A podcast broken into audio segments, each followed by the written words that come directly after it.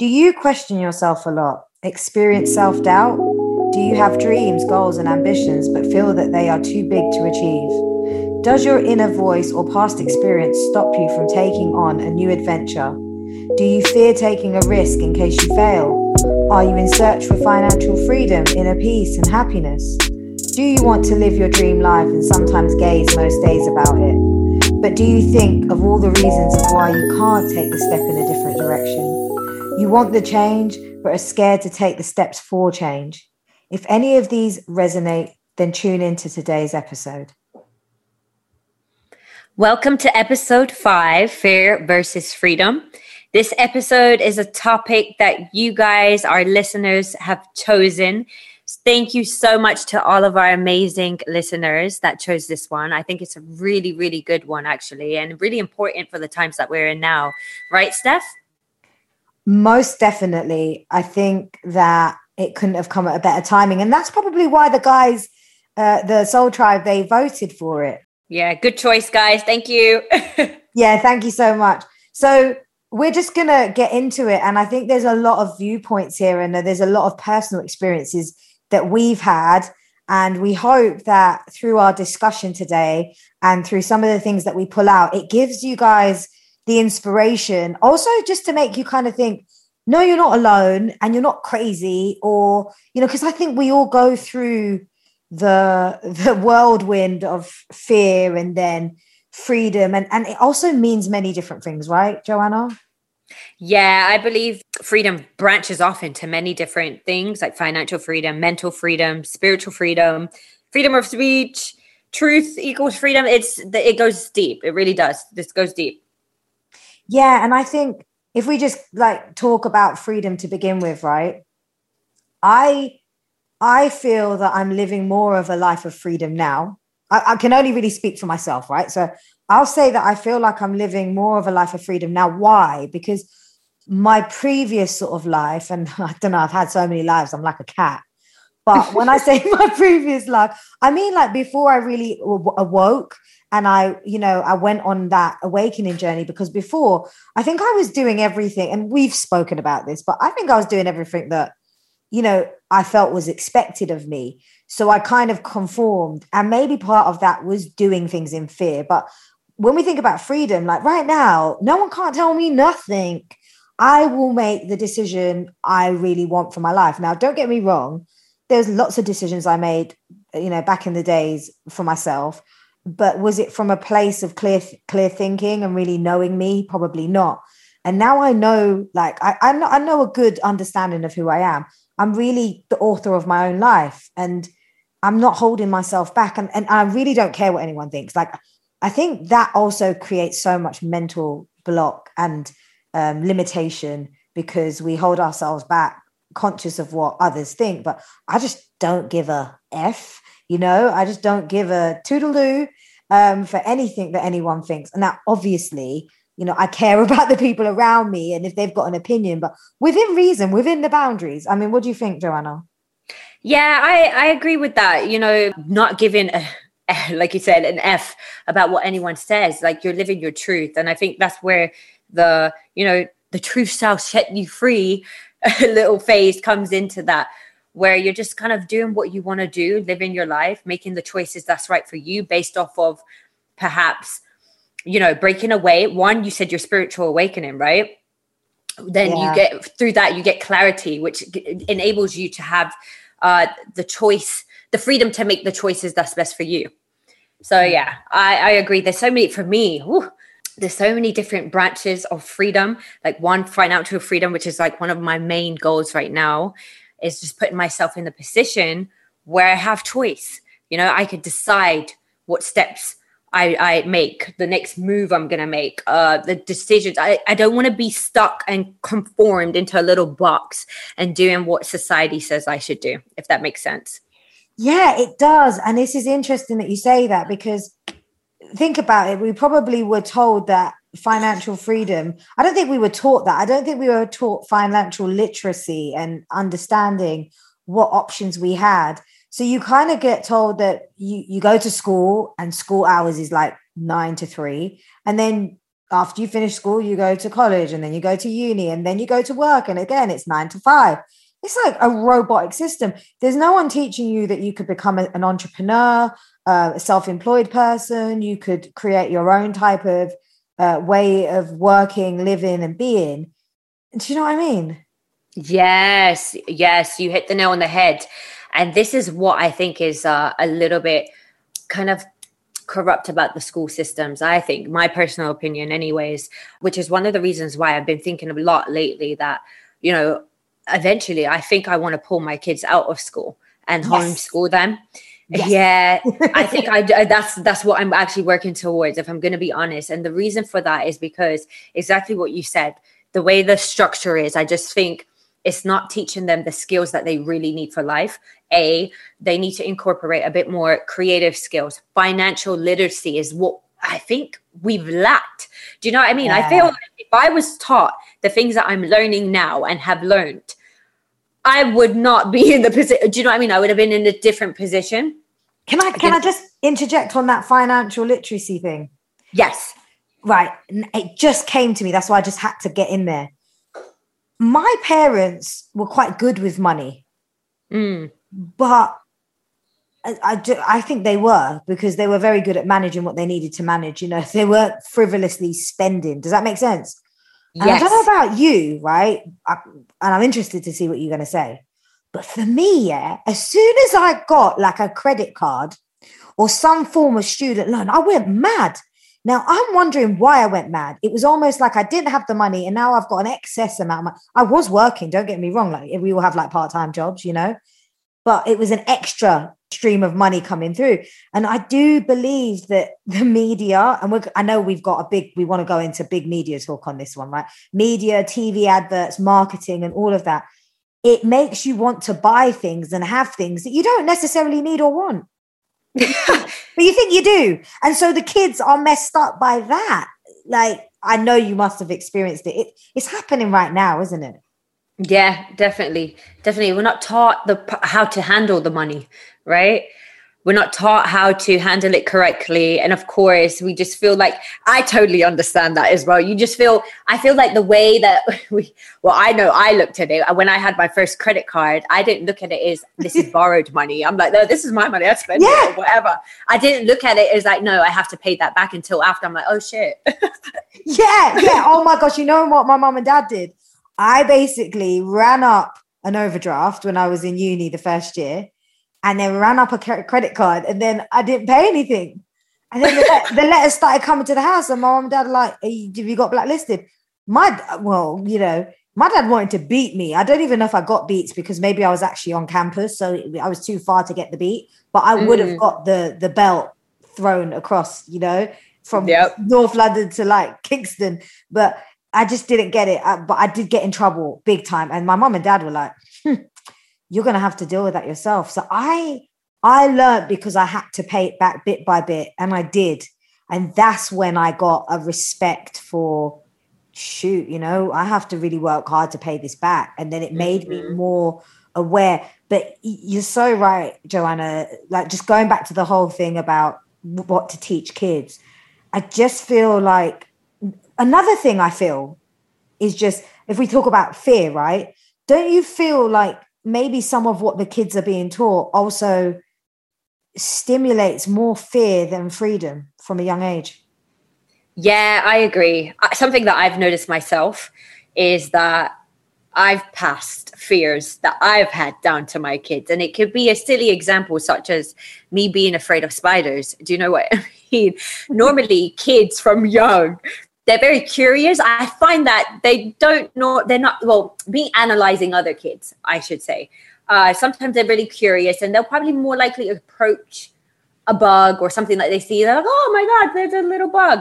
But I've noticed because my kids have seen me and my reaction when I see a creepy crawly, such as a spider, their initial reaction is the same as mine now. And I the other day I noticed, I'm like, damn, I passed that down to them. So now I try to be a bit more conscious and kind of switch that around because my perspective, I'm trying not to be afraid of these creatures. It's taken me a while with the spiders, I must say. And you said creatures. We might as well tell them, right? Joanna, should we just tell them? Go for it. Joanna says, this is my phrase. I would like to copyright it, but the word creatures has already been in the Oxford Dictionary from a long time ago. But I basically call any entity, being of low vibration and toxicity, a creature. So usually I don't really need to say names. I'll just say to Joanna, that's a creature sort of thing, or those are creatures. And it's not to say that the person is bad or wrong. It's just like, it's not good energy. You just got to stay away from it. Yeah, so, creature vibes. Creature vibes, yeah. But it's so true, because if you think about it, okay, fear of water. This one's just got me. So I can't swim.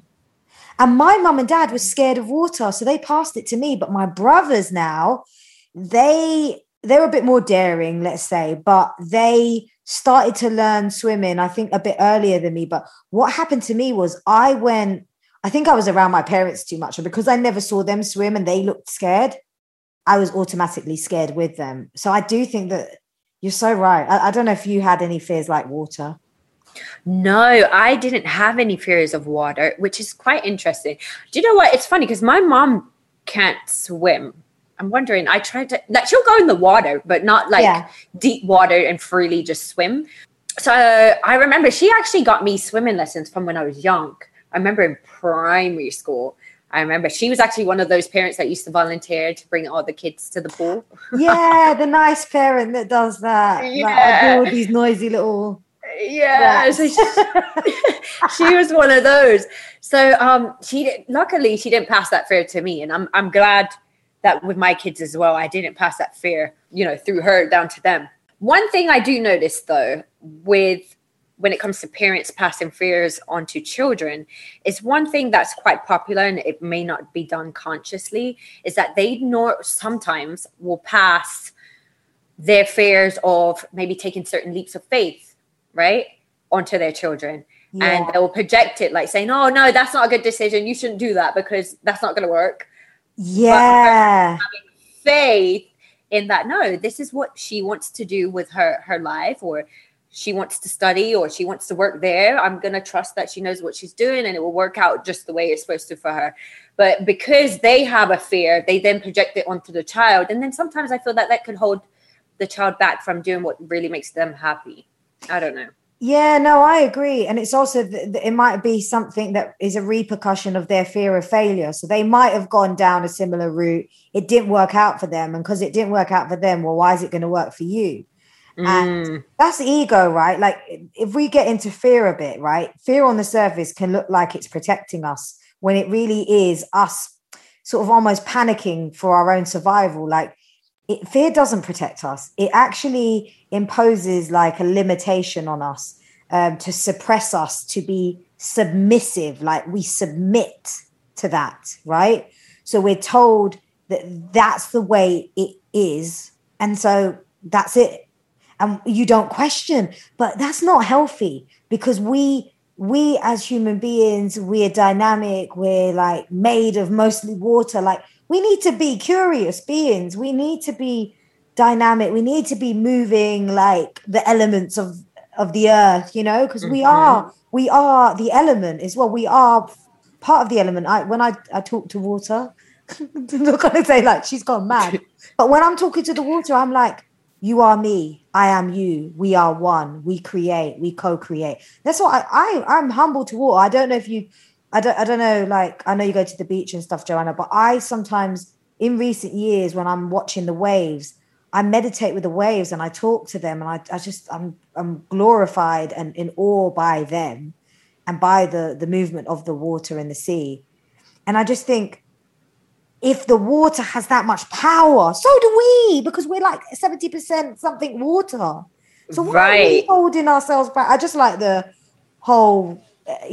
example of water. But the other thing of fear, right, it's the negative self-talk. So you talk about the parents, right? If they've got certain things playing in their head going, oh, but that didn't work out, or when you did this, or you tried to take a driving test when you were 17, you failed, so your daughter can't, she better take it when she's 30. You know what I mean? Like, it's also the ego, like logging things into that subconscious brain of like doubt, anxiety, low self-esteem, hopelessness, you know, conforming, being controlled, being judged. What if someone says this? What if I do this and it doesn't work out? And it's not even, I think sometimes the fear of failure isn't about failing, but it's like, what are people going to say? I had that with my marriage. Do you know, as soon as I got married, I was like, I don't even want to be married. Like, I think it was about 24 hours after. No, not that. I'm taking the mic. But it was very soon after getting married. I was like, I don't want to be married. But then I was like, what? My first thing, Joanna, was like, what are people going to say? Wow. No, so, I agree. It's deep. That's deep. That's really deep. Because it's sad that we have to conform to that. What are people going to say? Like, it's what do you feel? Do you know what I mean? And that takes time to get there. I believe it does take time to realize. You know, it's funny. You just reminded me of a really interesting story about fear as well, where you could kind of hold yourself back. So basically, years and years ago, I did this interview, right? When I used to do a little modeling here and there. I did an interview for this magazine. She was a model. Sorry. Like for 2 months. 2 months. Don't try it. We're going to go in the archives and pull out the whole portfolio. So basically I did this interview, right? With this magazine. And I remember, I thought about this the other day, and I remember I was asked a question, what's one of your biggest fears? And my answer to that question was, one of my biggest fears is to not be successful. And later on, years down the line, I realized that me having that as one of my biggest fears actually held me back from making leaps of faith when it came to certain decisions that could have led to me reaching my successful goals. And I was like, wow, like, look how I held myself back by putting that one of my biggest fears is not to be successful. And now I find this is how I came to the conclusion. I'm going to be honest. I had a conversation with, I believe, you, and you know, you was kind of having this conversation with me with one of our, well, not with, but we was talking about one of our special guests that we have on one of our episodes. Yeah. And right, we was talking about different scenarios, and I thought it led me to think like, okay, my fear is not hard work. I realized, like, right, I was analyzing the situation, like, okay, I have all these different ideas, right? And I end up shelving them, right? Mm. So I was like, I have all these different ideas, really cool ideas, and I end up shelving them. Like, I'll kickstart them, and then I'll be like, okay, I can't go any further. I'll tell myself I can't go any further for whatever reason I tell myself. And I'm like, what is it? What is it about? Why do I hold myself back? And it was like, I was like breaking it down. After we had this conversation, I thought, well, I'm not afraid of hard work. Like, I would work hard. Like, I would bust my butt. Trust me. Yeah, I know you bust a butt. Like, every day, bust a butt. Yeah. Right. I was bust like, so it's not that. So I'm talking Busta Rhymes now. So I'm like, it's not that hard work. That's definitely not it. But I was trying to break down, like, what am I afraid of? Like, why? There's definitely fear there. And I was like, I think it comes down to me being afraid of time and losing money.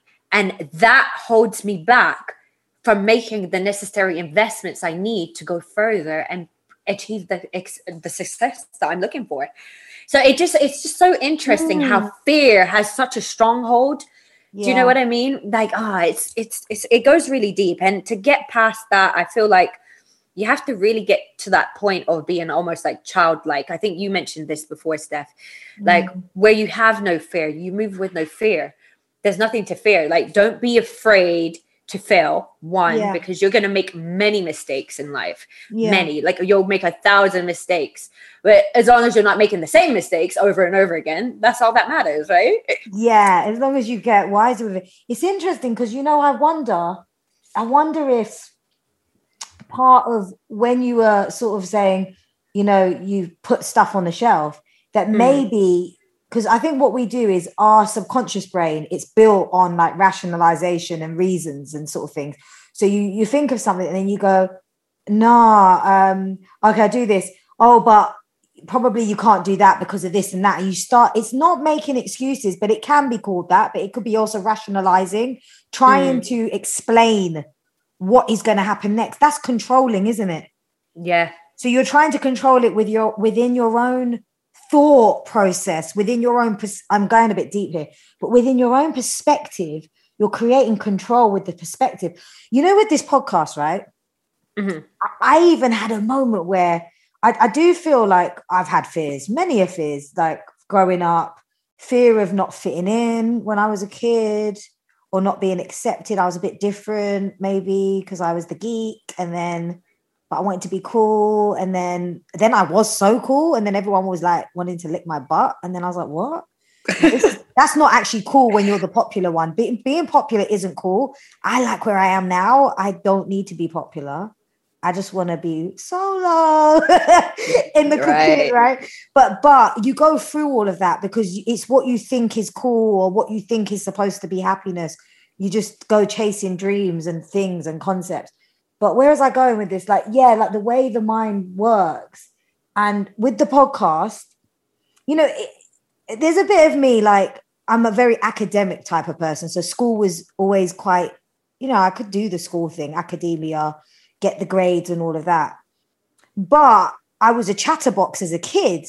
But now you guys are going to be like, yeah, but you still are, Steph. You're just chatting away on this podcast. Yeah, you did a good job. That was for you. But no, but my dad used to say, radio, look where I am now on a podcast with you. But it's funny. It's like, radio, girl.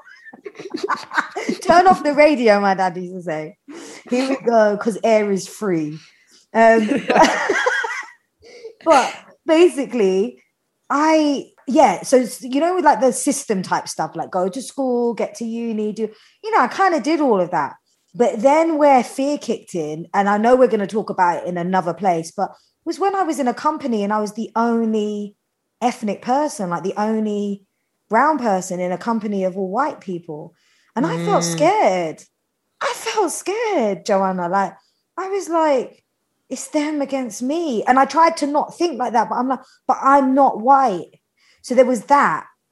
And I overcame that because I overcame it with my hard work, my determination, and like, no one's going to stop me, right?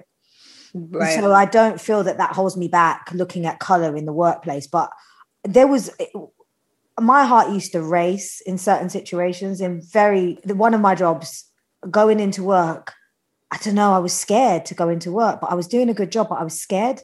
And I felt like even though I was smart, I was more likely to get in trouble or scrutinized because I was ethnic and female and ethnic. And then I found out I was the lowest paid, actually. And then I think this is where my fear turned into freedom, because I was like, yeah, I'm the lowest paid. Right. Went and got another job, got 2 other offers, went to my boss, put it on the table. Then I started to this is when I built my balls up, like, so to speak. And we went for drinks and I spoke to one of the senior partners of the company and I went, oh, you know, I'm getting headhunted. She was like, really? And this is when I started to wake up. I was like, yeah, I just thought I've got to speak up, because if you don't speak your truth, if you don't speak up, you're never gonna, you have to take the risk. You have to have the confidence, right? So this is part of me maybe building some of my confidence. And I remember saying that to her. And I said, at the time, my uncle said to me, if you came to Canada because you're French speaking and you've got a French degree, you'll get sponsored. And I'm your uncle. And my uncle's very successful at the time, had multiple companies. He's like, I can hire you here and you can earn this much. And I was like, what? That much? And that was obviously more than here. And I was like, and Canada's cool, you know, oh my God. So I knew I wasn't going to move to Canada at that point. But the idea and the notion of it was like, well, I am worth more. So why am I not putting myself in that place of I'm worth more? So I started saying it at these drinks to this woman. And then at the same time, I got offered a job and I went to my boss and told my boss, and obviously they're talking. Then that woman came to me and wrote on a piece of paper at my desk, can we talk? And can we talk about your salary? She wasn't even my boss. She had maybe more info because I wanted to go into that side of the business, right? So I spoke about it to the right person. She saw my capability and thought, no, she's smart. She'd be great. I wanted to be with more client-facing work. I was more technical. In the end, I got the job to move over. stayed in the company for several years and moved around different departments. But that was the same job I used to go into and feel like the fear. Right. Look at that. Look at how you just made that step, that leap of faith, and you just came out of that fear. And it created all of those opportunities to align for you after.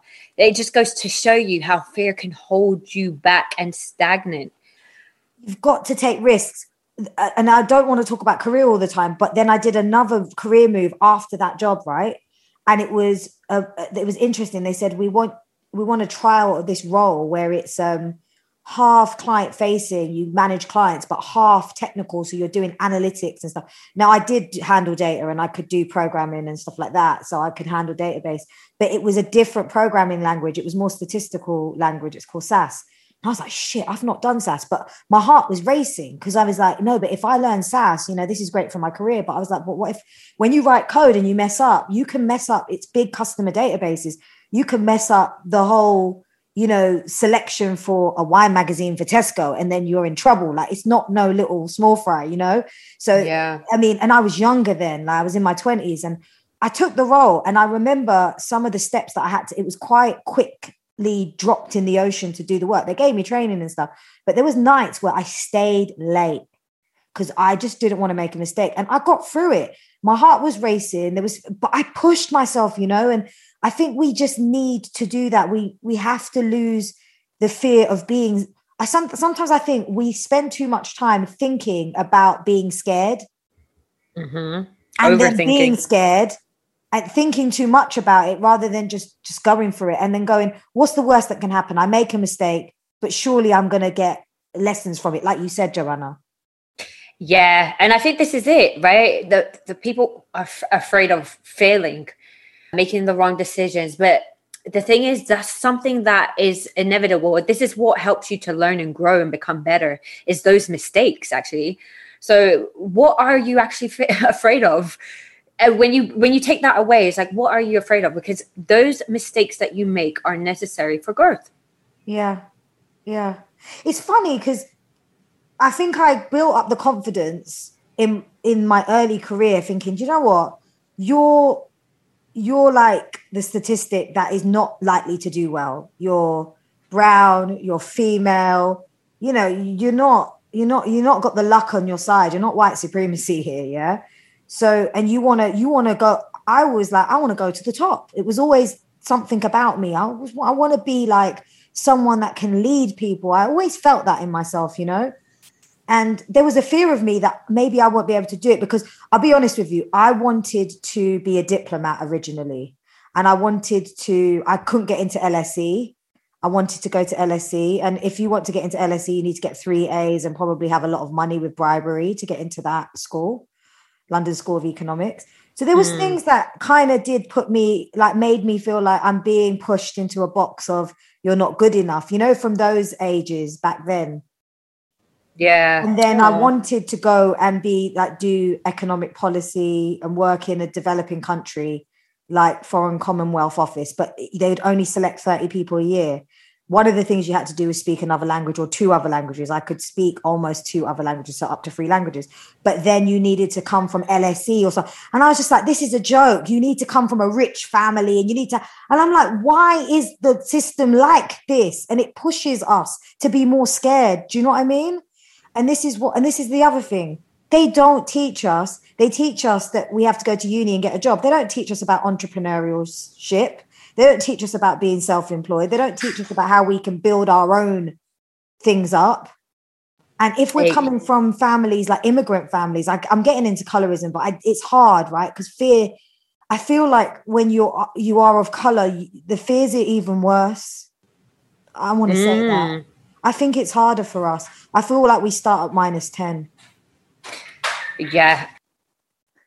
It's hard for me to not, like, I have to bring this into the subject because we're talking about our personal experiences. But like it, yeah. And then we have to prove ourselves even more. So then there's the fear of, oh, but I'm not the same color as the rest. Or they're white, I'm not. Oh, but they're from a rich family, I'm not. Oh, she went to LSE, I didn't. I went to some recruitment like days. And I got selected, you get selected out of 300-400 people. I was like the last 20. Yeah. Check this out, wow. Joanna. Last 20. there was, I think out of 20 people, there was 2 brown people. They didn't get selected. 2 white people did. And it was hard for me because in my brain, I'm like, okay, so they're always going to pick a white person. They're always going to pick a white person. So I had to overcome the thing of color in my head to say, it doesn't matter what color you are. You can do it. You know, you can be whoever you want to be. So I think it was a silent battle with myself. I never spoke about it with my parents, you know. I didn't talk about it. This is the first time I'm talking about it properly. Do you know what? It's interesting because I feel like that's the case. You never really do when it comes to like colorism and stuff like that, or how you feel, or you feel less superior. You never really speak openly about it in the beginning or while it's happening either. It's quite strange how that effect happens. But let me just say kudos to you because you pushed past through those barriers, girl, and you made it to where you was, you know, where you visualize yourself and you got there. Do you know what I mean? You pushed past those fears and those doubts that were kind of planted, I feel like they're, and it's by the superior or quote unquote, do you know what I mean? The society kind of plants those intentions on purpose, I feel, to kind of hold us back. Yeah. Like you said, we're going to get into colorism, but that will be, we'll save that for another episode. But yeah, I feel like those, you know, those agendas are planted on purpose to make us feel kind of suppress us because we are great. Let's just put that out there. We are great. We have really amazing ideas. We're hard workers. Like the list goes on. Yeah. And I think, you know, and just like not going into all the depth of it, but some of the biggest creations of this earth came from our ethnic people, the indigenous people. So it's there's been so much missing in education and history, and it's all been to the advantage point, and it's all a bias towards who really wants to do what they want to do, who's got the money and the power right now. It's funny because I thought through the work stuff, right? I thought through it. I don't even think about color at work now, but it's because I know I've built my own confidence up. It's not about the people around me. It's about me, right? It's about us. But at the same time as me doing that, in the background, I was conforming to society in terms of like doing the kind of, oh, I need to get married. I need to do this. I need to do that. And not realizing I was submitting myself to ticking the boxes like in a textbook exercise to say, Steph's getting married. Steph's doing it at this age. She's doing this. And that was me being in fear because I was doing all of that, but I wasn't doing it for me. I was doing it because I thought that that's what's expected of me. And now I do sit in a place of freedom in a lot of ways because, yeah, I wanted to be married. Yeah, I wanted to have kids. Do I still want those things? I do. But I'm not scared no more because I just trust that anything that happens to me, I have power within creating it, and I'm in the best place I can be right now. Exactly. Do you know what? It's funny because I say the same thing. I have to remind myself sometimes as well, like you're exactly where you need to be at the right time, in the right place. You are where you are. Do you know what I mean? This is a journey that we're all going through. Never kind of doubt yourself. Try not to have fear. Just move and flow. Like just make sure that your vibration is high. So you like rise. The goal is to vibrate so high that you have no fear, right? So you're able to move gracefully. That's how I could put it. You know what? I want to read this thing because it came out on the 12th of April. So that was not that long ago, right? And it says, the fear you feel may have you stuck not knowing what to do, becoming overwhelmed with the amount of options being revealed. You're feeling bombarded with new possibilities. This can lead you into feeling fearful to make any choices at all. Ask yourself, do you trust yourself? When you have formed trusting relationships with self, your inner dialogue is your best navigation tool for all life matters. Consulting with your inner oracle is where the truth can always be found. Use this truth to take an option. It doesn't have to make an absolute sense now, and you don't need to know all of the details. It just needs to feel aligned with your inner intentions and desires. The rest will become clear once you have mustered the courage to take a new road. Your only failure is not trying. Overstand that fear is just an illusion. Don't be scared to live the life you asked for. It's waiting for you to align and release your fears. Wow, I love that. Do you know what? It's so funny because the part where it says, trust yourself, like, do you trust yourself? I realized that I had to kind of break away from outside noise. Yeah. When it came to me making some of the toughest decisions that I've had to make, right? I literally made them on my own. I had to go within, and I felt like the universe aligned that purpose without me even thinking about it too tough. I just was like, do you know what? I'm not going to talk about what I'm thinking or what I'm thinking to do, my next steps. I'm going to go within and deal with it on my own. Yeah. And I came out of it thinking like, wow, like I made that decision on my own. I didn't have anyone's opinion kind of weighing down on me. And I think, do you know what? It's funny because I feel like this is exactly what's going on right now in the current situation going on in our world, right? Mm-hmm. Where, you know, we have this whole COVID situation, right? We have a lot of people are in fear right now, I could tell, especially with the vaccines coming out. You have some people that are just willing to take it. And then you have some people that are a bit more conscious, should I say, and less likely to take it, right? Because they know that, no, there's an agenda behind this, right? But I feel like with the society, with the government, with all of that, they purposely put fear out there so they can control the narrative and persuade the public opinion, right? And I think like right now is the time to really do your research, kind of look into what resonates with you and go what resonates with you versus you taking someone else's opinion and going with it. Like, I just feel like in this situation now, everyone needs to be a wolf and not a sheep. Yeah, so well said. And there was something else I picked up on the other day when we were like saying we're going to prepare for this podcast episode, right? Mm-hmm. And it relates fear to you being in your mind more. And fearlessness, so, you know, not having fear, to be more in your heart space.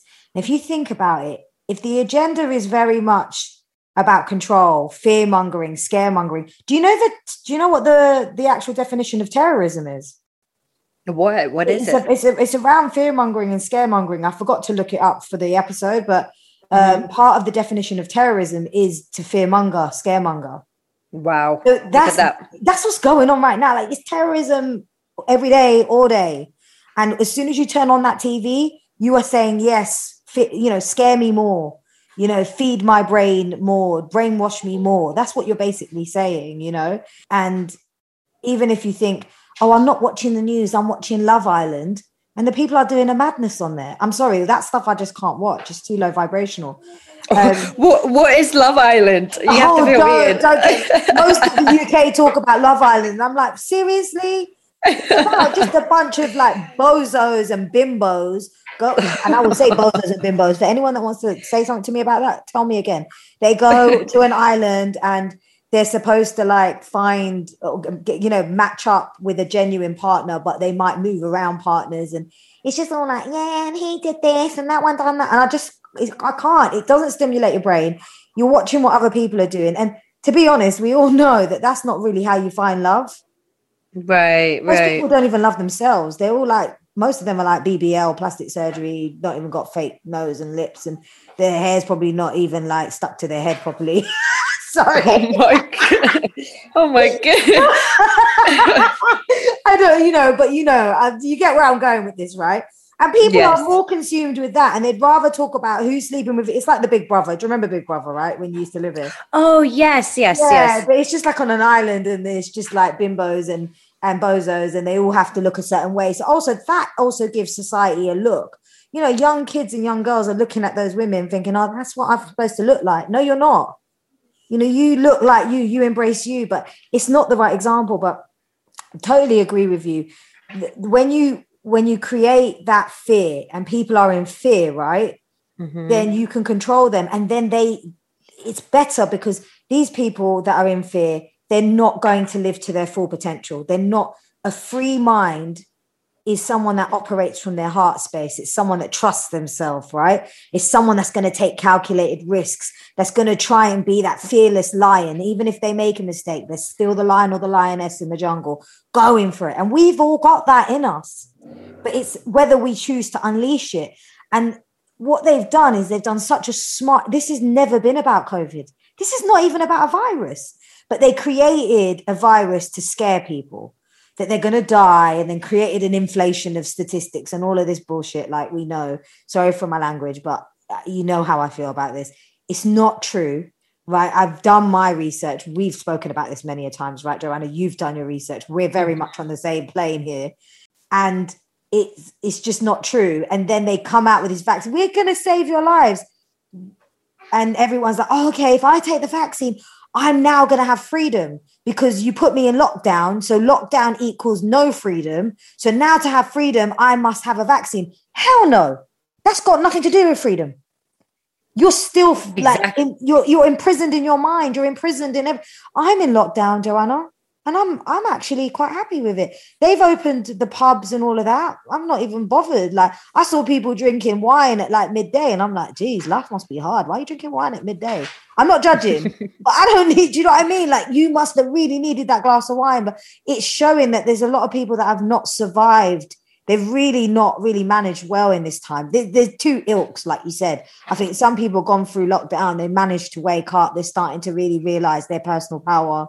They're going for it. They're saying no to the vaccine because they've done their research and they're like, this doesn't make sense. I watched a video the other day and they were like, okay, so if I take the vaccine, can I go out? Can I do, like, you know, like doing a bit of a questionnaire? And I've seen several videos. And if you correlate it, it's not making sense. No, exactly. And they said a third wave's coming anyway. So wait a minute, you've just like carried out masses of vaccines, but yet there's probably a likely third wave. This has got nothing to do with the vaccine. This has got nothing to do with a virus. This has got to do with controlling humanity. Yep. There you go. It's funny because exactly that. I feel like they put people in these positions to create that fear. So now when they put any little carrot, you know, they dangle that carrot, people are going to jump for it. Like, yeah, freedom. Yeah, anything for freedom. And I feel that's what's really sad, because people can't put two and two together and really think for themselves and realize, okay, no, let me take the time to really look into what's true here and what's not, because that's really what's going to set you free, is learning the truth, right? You taking the time to do the research for yourself. It's funny about these vaccines as well, because there's one company, Johnson & Johnson, right? For example, they have their own version of their vaccine out. My thing is, I overheard, and I remember having this debate with people. I overheard a conversation where I was like, oh, this person's waiting for the Johnson & Johnson to come out, and that's when they're going to take it. And I'm like, why would you wait for Johnson & Johnson when they've been having court cases right, left and center because their product, their talcum powder, right, baby powder, I don't know if you've heard about this, but their baby powder was known to cause cancer. So they've been getting sued right, left and center because of that. Right? The talcum baby powder. Funny, because I used to use it myself. Thank God that I never used powder on my kids. But they've been getting sued. I used to use it on myself as well. Yeah, I used to use it. Yeah. It was like a thing that we all used to do in my family, like powder on neck. Like, yeah. Johnson's was like, Johnson's baby was like, it's a known home product, right? Yep, exactly. So they've been getting sued right, left and center for the past how many years now it's been going on, that people cases have been coming up because their product causes cancer and it's been proven. Why would you be waiting for their vaccine of all people? I was just like, wait. And this is what sometimes I think, like, am I an alien here on earth that is, am I the only one that's seeing that this doesn't make sense? So funny enough, right? After like months later, fast forward, should I say, to today, just today, I heard on the radio that they said they have stopped the Johnson & Johnson vaccine because they're trying to look into what's going on with it because it's been causing blood clots. Wow. Well, yeah. the ones that are already out, I've seen videos where people are getting like fits and seizures. And a friend of mine, a family friend of mine, said that they know someone that's taken the vaccine and their face has dropped on one side, you know, like a stroke. Yep. Yep. So it's, I mean, thank God that nothing's happened to my dad, because my dad went and got it. I wasn't happy about it, but at the end of the day, I'm not going to tell my dad what to do and stuff. And I think exactly they're doing that to the elderly, you know, they were pushing it on them, and they look, poor thing. But bless them. I read something the other day, and I think I sent it to you. So I saw this, someone had tweeted this statement saying society is shaming people for not living in fear. So the people like us, and this is what's going to happen, right? The people like us that are like, we're not fearing anything. We don't need no vaccine. We don't need to believe this BS, right? We're going to get the backlash, or it's already starting. Like, why don't you believe? But you're not part of, like, you're wrong. Like, you know what I mean? That's ill manner. And then underneath that, someone had like posted it up, and they said, well, ain't that the truth? And they said, fear is the real virus. And I remember a scene in The Hunger Games where the President Snow tells us how fear is what keeps the people in check, and that without fear, the people have hope. And hope is all you need to change anything. Fear is a choice. Stop it. Wow. Look at that. Look at that. It's so funny as well, because I came across a post, I think I sent it to you, with, it was like a soldier. You know how normally they have the rifles, but it was with the vaccine needle. And it was like, this is what World War III looks like. Yeah, and I saw that, and I thought that was a really good depiction. And I just think this is World War III right now, and it's against humanity. It's against humanity, really. They're trying to dehumanize us in so many ways. We are human beings, and we're beautiful for being human beings. We are magnificent entities on this earth that vibrate, and, you know, we can do anything we want. We don't need to have technology put into our bodies, anything artificial put into our bodies, anything, you know, that is not of nature put into our bodies to control us or make us like, you know, superhuman and stuff. It's almost like all of those sci-fi movies and those like movies that we've watched growing up. It's literally what's happening now. Exactly. And, you know, I just want to say this, like, for those who are considering it, I just encourage people to do your research. I'm going to say this vaccine, or any vaccine at that, I've done my research. After having my kids, I decided that I did not want to get them vaccinated. That was my choice. I went against the grain before all this came out. I went against the grain because everyone in my family gets vaccinated, right? I got vaccinated, except for the BCG, because I got myself out of that one, but... That's because the needle had like several needles. Yeah, and I literally was like, no, I had that. I remember it was in school. They was making us line out. I was like, yeah, I had that already. And they was like, okay. I got myself out of that one. But after having kids, I really did my research because things wasn't adding up to me, right? The things that the doctors was telling me, it just didn't make sense. So I did my research, and I discovered a lot of information, hidden information, because I feel like now it's still not really out in the open. The truth about vaccines is not really spoken about. So I would encourage people to go out and do your research and make the decision for yourself. Do not let society scare you into thinking that this is the only way out, because right now I feel like we're just being the guinea pigs. Absolutely. And there's no guarantee, because I'm hearing so many different stories. Some people have got it and they're okay for now. Yeah, some people, for now. Yeah. Some people didn't react so good, the ones that have got it. Like, I met an old coworker the other day, and she told me that she had to bring her mom down from another state because the mom had went into cardiac arrest. She can't do anything herself now. So she had to, you know, because she was like, I have to go back to work. So I had to bring my mom to me. That's crazy. Do you know what I mean? So, yeah, I'm just like, this stuff, it's serious things like are going on. It's taking place, and it's time to get prepared to, you know, really dive in and start doing the research and go with what resonates for you. That will be my advice in this particular situation right now that's going on.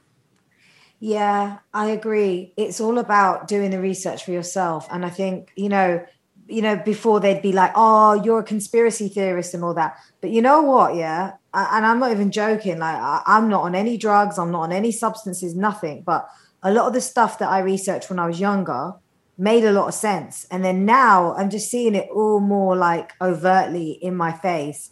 And I know what it is. And you've got to ask yourself this, guys, like if there's so much like world debt and there's so much like problems in the economy, but there has been funding for vaccines so easily and they're pushing them out, they're pharmaceutical companies, they're making money out of it. Like they go and do, I think I saw this figure where it said, I think 3 trillion was lost from like small businesses and economies, but 3 trillion was gained in other areas. So it's just been a complete shift of like of prosperity that's moved to the elite.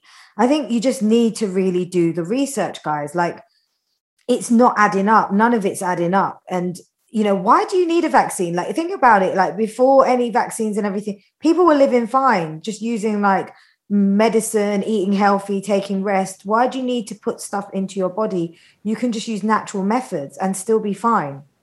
Do you know what I mean? And I think what we're being told is that, unfortunately, you need this, you need that. You need the fake boobs, you need the fake lips, you need the vaccine, you need this. And unfortunately, the other thing that they've done, and it was very smart, by not flying planes. And there's a lot of people that love to go on holiday and a lot of people are running from themselves, right? So they love jumping on planes. I was once one of those people that used to run from myself. I was jumping on planes. I was jumping everywhere, you know, parties, the lot, right? Drinking, being out, so many friends, just being with loads of people, right? Just not being with myself. And so people that couldn't stand this lockdown are, they might have not gone and done the inner work in this time. They might have not gone and actually started to look in the mirror. So they are desperate to get onto that plane. Now, they might have done the work, but they still got this urge, like, I need to get out of the country. And they're not thinking about what is the effect of me getting the vaccine. They're just thinking, I'll take the vaccine because then they'll let me get on a plane. You know, and so just think about your priorities, guys, like the short-term gain of getting on the plane, but the long-term effect of your health. Exactly, Steph. And again, this is exactly what I was saying before. Like, I feel like this was done on purpose, like holding people in a box, right? Purposely for X amount of time, pushing them to the point where they'll do anything to get out and get that. Yes. That normal, you know, a little taste of being normal again. They're not thinking at that point what they're giving up for that. At that point, they don't care because they've been locked in. So, like I said, like, you know, some people really did utilize this time to really tune in, work on spirituality, getting creative, coming up with business plans, which is going to enable them to be able to kind of set themselves free financially. Like, but then some people just didn't handle it and they were just more focused on like listening to the media, tuning into what's going on, trying to figure out like when things are going to go back to normal, which I am so sad to say. I honestly, and I could be wrong, this is my opinion, I do not think things are going to go back to normal how they was. Think about the words that we use. Going back to normal. Nothing in life goes back. What does it do? It goes forward. Right. So that in itself, is the logic. Everything's going to go forward. There is no going back to normal. And when people have been saying it, I just keep my mouth shut. I'm just like, yeah, there's no point. I'm not going to get into it. You know, like probably I'm the 1% at work that has a very different view. So I just kind of, a few people know I'm just not going to get the vaccine. I'm not interested. No one can't make me do nothing. Human rights. No one can't pull me. I'm not a criminal. I've not done anything wrong. So you cannot come and hold me down and inject me. And this is the other thing, guys. Know your rights. If you know your rights and you're not sure about the vaccine, don't take it. If you're really sure, then cool. The other thing is, if you feel that you're holding yourself back, there might be, you need to make a big decision. You might need to leave a marriage. You might need to move countries. You might need to change your career. You might need to just step out of your comfort zone. Stop talking to certain friends because actually deep down inside, it's not clicking for you anymore, but you're scared to be on your own and start again and make new friends that might be better for you. Whatever it is, right? You might have these desires inside, but you just feel like you can't get over the hurdle. Spend time alone. It's about going into your shadow. And a lot of us don't like doing the shadow work. I kind of enjoy it. because I'm a Scorpio and I'm a bit messed up like that. Death, rebirth, cat seven, 9 lives, you know. So some of us kind of find it easier. I do think it's like going to the gym, shadow work. But once you start going there, it's easier to go back there and go, oh, okay. And it's only about facing your inner demons. A lot of us find it hard, but once you start to look at your inner demons, you can see what's holding you back. You can see maybe what kind of behaviors you've had that create certain fears or give you that sort of low self-esteem or creates sort of these ideologies in your head that you're not worth it, you can't do this, but that happened to me and this is what someone's going to say. It starts to give you a good perspective of where it's coming from. Then you can shine the light, you can, you know, clear it out and you can kind of start from a better place. There's a lot that's held in your brain that you don't realize is there. You know, you're holding stuff in your brain that you don't even realize because it's built up over time. Your brain is like a computer, right? So if some of that computer bank of knowledge is holding information that you are not worthy, but you failed last time, you can't go and do a new business again. But that idea you invested wrong and it went wrong, or those shares that you invested in, they just went to pot and you lost all that money. Like all of those things, those are the things that actually indirectly hold you back because it's those that play out in the decisions you make in fear or the decisions you don't make because of fear. So yes. To get to the point of freedom, it's being honest with yourself. With the podcast, I don't think I said this earlier, but although I've been quite a successful person for school and career, the podcast was going down a different route, right? And I admitted to you, right, Joanna, I said, sometimes yes. I think I've felt it, but maybe I'm just playing down the podcast a bit just to be mediocre. But why does it need to be mediocre? And guys, it's not mediocre because you're going to see what kind of guests we've got coming on. There's been some very magical things happening with this podcast, right, Joanna? And yes. I think it's because we've just gone, let's just do it. Let's just speak our truth. Let's get out there and what will come will come. And if we're doing it from the heart space where I genuinely feel us two are and we're speaking our truth, we're only going to align with positive growth and good energies, good opportunities, good people, lovely listeners, and it will only grow from strength to strength. And we have to think big. Yeah, well said, Steph. You know, I think you are really good at this, is actually just kind of taking that leap and not letting fear hold you back. I feel like sometimes I let fear creep up on me and I have to kind of kick it with my back foot, with the back of my foot. I'm like, get out of here. But it does creep up on me. But I've noticed with you, the way you move and stuff, you do it with not allowing fear to creep up and kind of, you know what I mean? When trying to kind of view things in a bigger way and reaching out for opportunities. Because like you said, what do you have to lose? Yeah, we've got nothing to lose. Don't get me wrong. I definitely have fear. Maybe it's going to loom in. I think for me, it is going to be in the department of love. I'm not fearing it, but I think when that soul does come to align with me, the one I'm meant to be with, there will be this kind of like, so, you know, you'll be hearing of it first, Joanna, you know, speed up. Joanna, it's happening. Right. So. Okay, I might have to take a day off work because I think you're going to talk to me for 24 hours. Like, Mom, you're still talking to Steph on the phone. Is she okay? Is it a podcast? How many episodes did you do? But, you know, so we all have, like, you know, because none of us are perfect. We're all trying to be better. I think that's what it is, you know. And like you said, Joanna, you said it at the beginning. You said, if you can take the risk and even if you make, you know, a fail, but you can learn from that lesson, then you kind of, if you learn from it, then you move to the next level and the next level.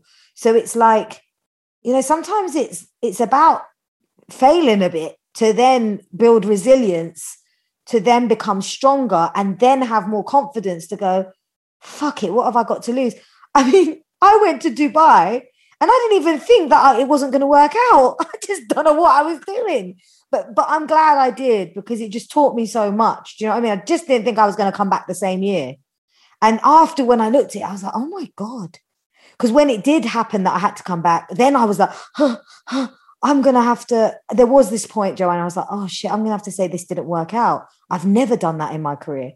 But I got over that really quick. It was clear. It's not the place for me to work culturally. I didn't really enjoy the work, didn't enjoy the people I worked with. So what is there to be ashamed of? Exactly. Well said, because I feel like sometimes, you have to try. And the thing is there, you tried and you got to the point where you realized this isn't for me. Let me move to my next step and align with something that is for me. It's funny because this kind of correlates into different aspects as well. I think for me, personally, I felt like in my last relationship. So I felt like I was afraid of, how should I put this? With my family, I noticed that there's no one married at the moment. It's not something, there's no one in my family that's married. I'm just trying to think. I like that.